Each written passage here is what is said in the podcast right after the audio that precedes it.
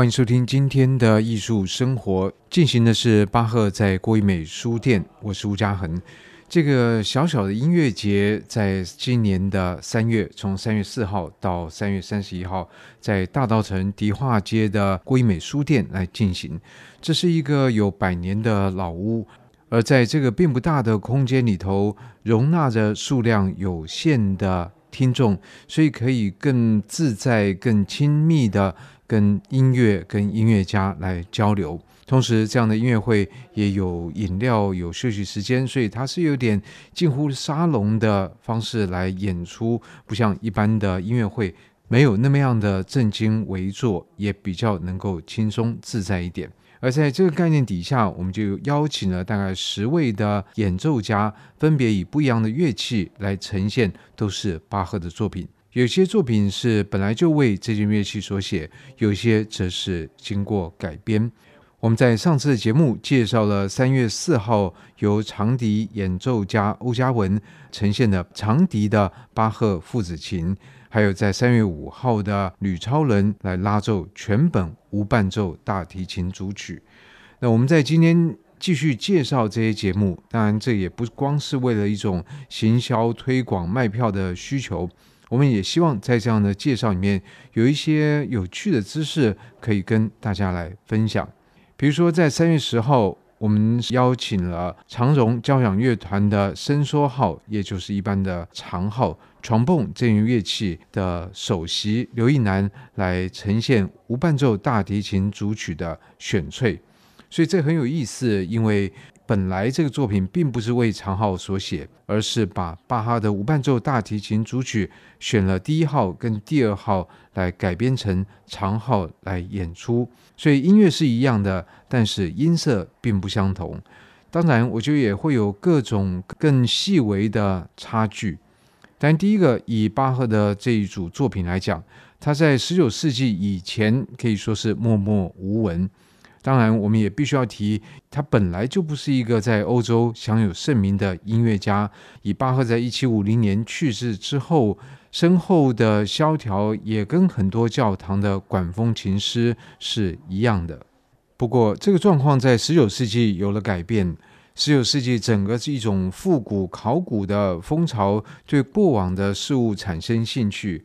因而也算是重新发现了巴赫音乐的价值，并且大力的推广。同时，也因为对巴赫的兴趣在扩及其他音乐家，所以我们今天对于十八世纪以前的音乐有着比较广泛跟均衡的认识，其实是拜十九世纪之赐。而无伴奏大提琴组曲，它受欢迎的时间则更晚，因为在以往这个作品被当成是大提琴的练习曲。那既然是练习曲，是为了练习技巧，所以也不会拿到音乐会上面来演出。这个状况就好像是我们今天不会在音乐会的曲目上面看到，比如说彻尼的奏鸣曲，或者是哈农这样的练习曲出现在音乐会的曲目。不过，随着无伴奏大提琴组曲的受到欢迎，这是发生在二十世纪，而且也有更多的乐器来改编。其中包括了同样是弦乐器家族的，可能用中提琴、小提琴来演奏，也都有这样的例子。而其他乐器只要在音乐上面是比较能够搭配的，也都很习于做这样的改编。而长号就是这样的状况。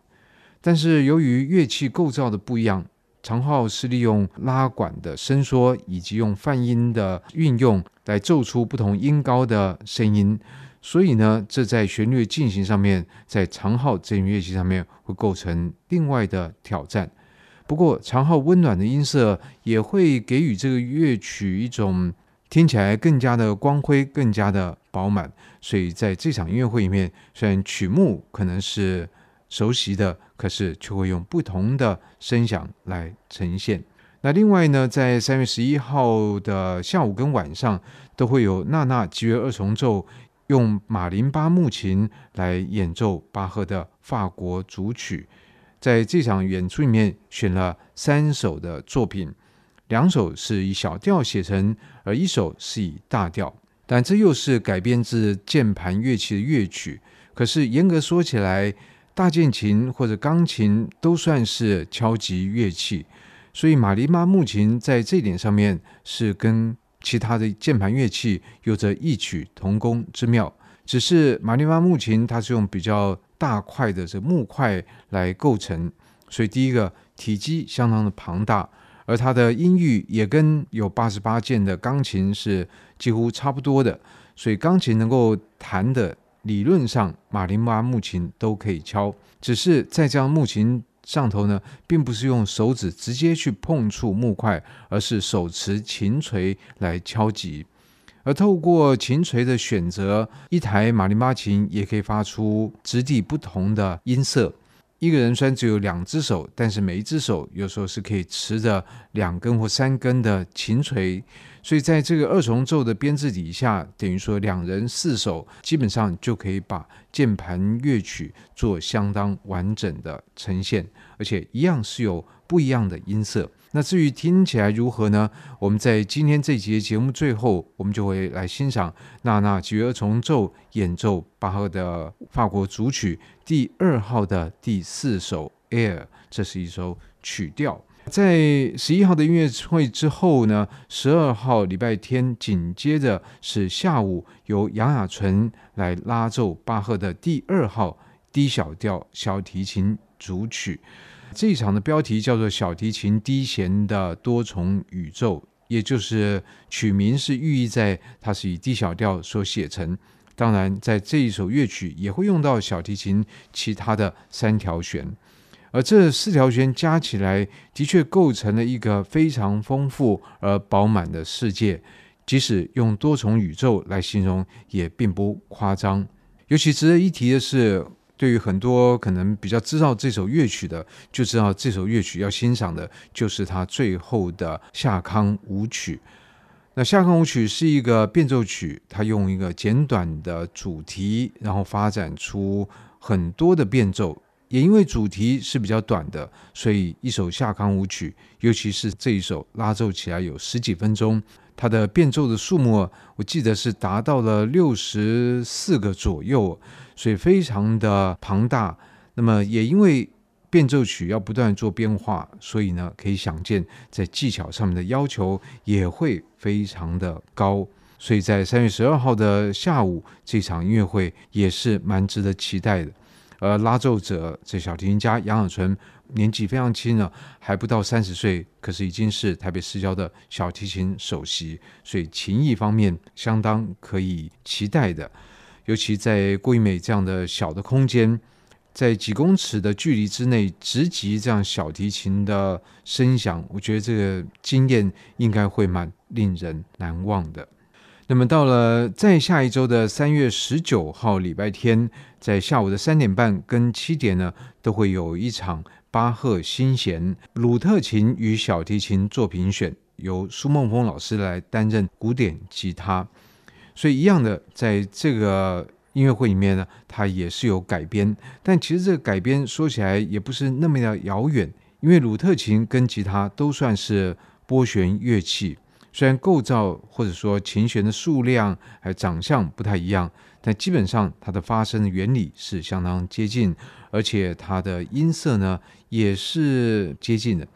所以用古典吉他来弹巴赫为鲁特琴所写的作品，相当程度的也保留了作品原来的趣味。除此之外，苏萌萌老师也改编了小提琴的作品，而且很妙的是，他也选了。巴赫第二号组曲的夏康舞曲，也就是在三月十二号的这场里面的这首乐曲呢，在十九号我们会听到用吉他来演奏。那刚才我们已经说了，这首夏康舞曲是以它的丰富饱满，不仅是技巧的挑战非常高，在艺术的表现上面也是要有很高的这个要求，所以在这场呢。用这首乐曲放在曲目里面，我觉得相当程度的表现了演奏者的信心跟他的企图心。然后接下来到了三月二十三号是礼拜四啊，在这一周的二三、二四、二五、二六，也就是礼拜四五六日，会有四天，一共有六场的音乐会，在这里面我们都会听到阮秀慈所弹奏的大键琴。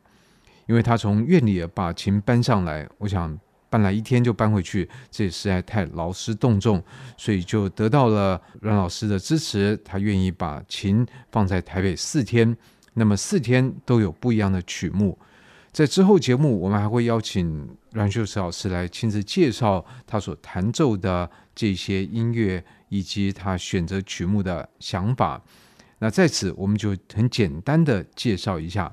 在三月二十三号礼拜四晚上的八点，请注意这一场音乐会的时间比较晚进行，而不是其他场的七点。在这一天，我们请阮秀慈弹奏半套的郭德宝变奏曲，因为郭德宝变奏曲。整个弹下来，其实长度相当的长。那在这样的场合里面呢，我们也希望保有它比较轻松自在的特质，所以呢，就请阮老师选择了大概十二段的变奏来做呈现。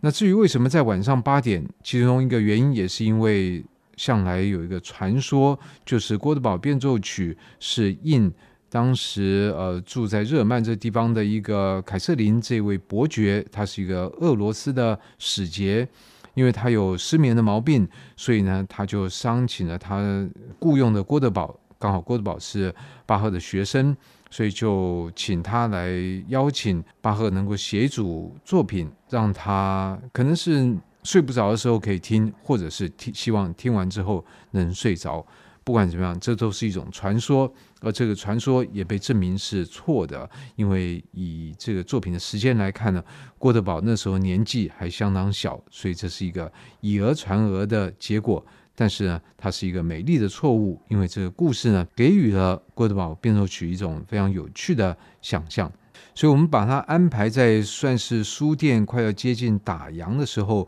八点钟，然后听一小时的郭德堡变奏曲。那么，在夜色之中来享受这样的大键琴的音乐，同时听完之后，我觉得走在一个入夜之后的迪化街，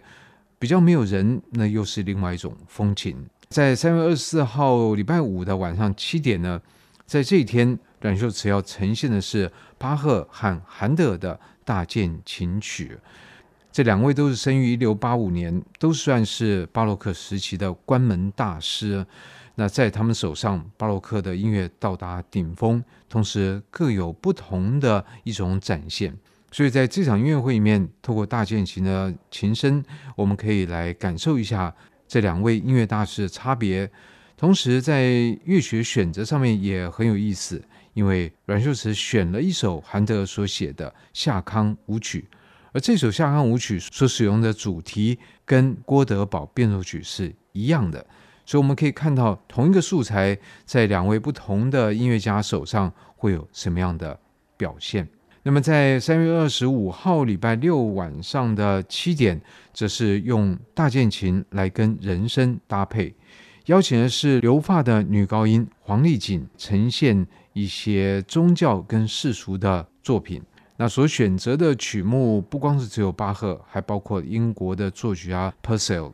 那我自己听过黄丽锦老师的现场的演唱，我觉得他的声音在表现这种巴洛克的乐曲，能够在线条的转折上面做相当美妙的处理。而在三月二十六号礼拜天的下午跟晚上呢，这是古意盎然。巴洛克长笛与大键琴，邀请的是留发的张硕宇老师来吹奏巴洛克的古长笛。那同样的，在这个系列里面有好几场都跟长笛有关，包括欧嘉文老师的吹奏巴赫父子的长笛作品，不过使用的是现代乐器。而在三月二十六号的这两场，则是会听到仿古制作的巴洛克古长笛吹奏巴哈的作品。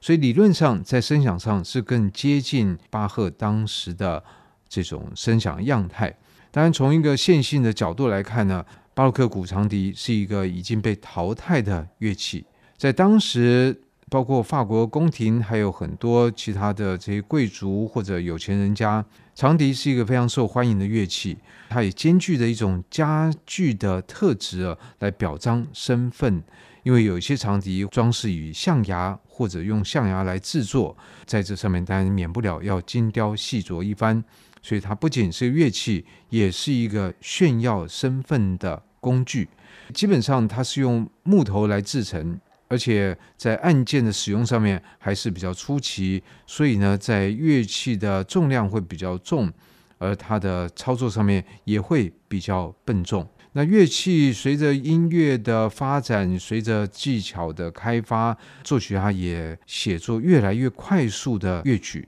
同时也要求乐器的性能能够跟上。那这当然就到了后面有这个现代的长笛，把它改成用金属来制作，同时透过按键能够让它的音域变得更加的广泛，在音色上面也产生相当不同的力道和穿透力。而这些东西可能在巴洛克长笛身上都不具备，但是呢，用这样的音色来搭配大键琴来演奏那个时候的音乐，如果说对于这种比较所谓 authentic 这种音响比较追求的人，我想，我想在百年的街屋里面来听这个音乐是再合适也不过了。而这整个三月，巴赫在郭怡美书店的音乐活动会以三月三十一号礼拜五晚上七点的长笛与长号的巴赫狂想来结束，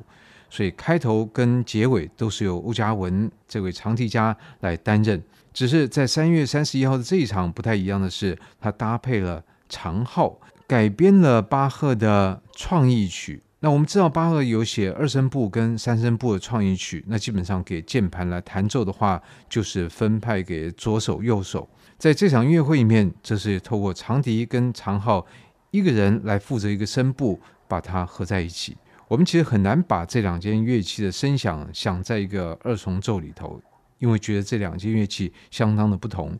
所以呢，透过长笛跟长号的搭配，也会有着我觉得意想不到的声响效果。好奇的人当然可以来欣赏一下，但我想在这边可以期待的是，长号的技巧要求应该也会相当的高，因为在巴赫的创意曲里面，时常的声部呢是时而在左手，时而在右手。所以，如果说在比较快速进行的乐段呢，恐怕长号应该就会相当忙碌了。当然，我想这对于两位音乐家都是技巧和艺术的考验，做这样的尝试来呈现在听众的面前。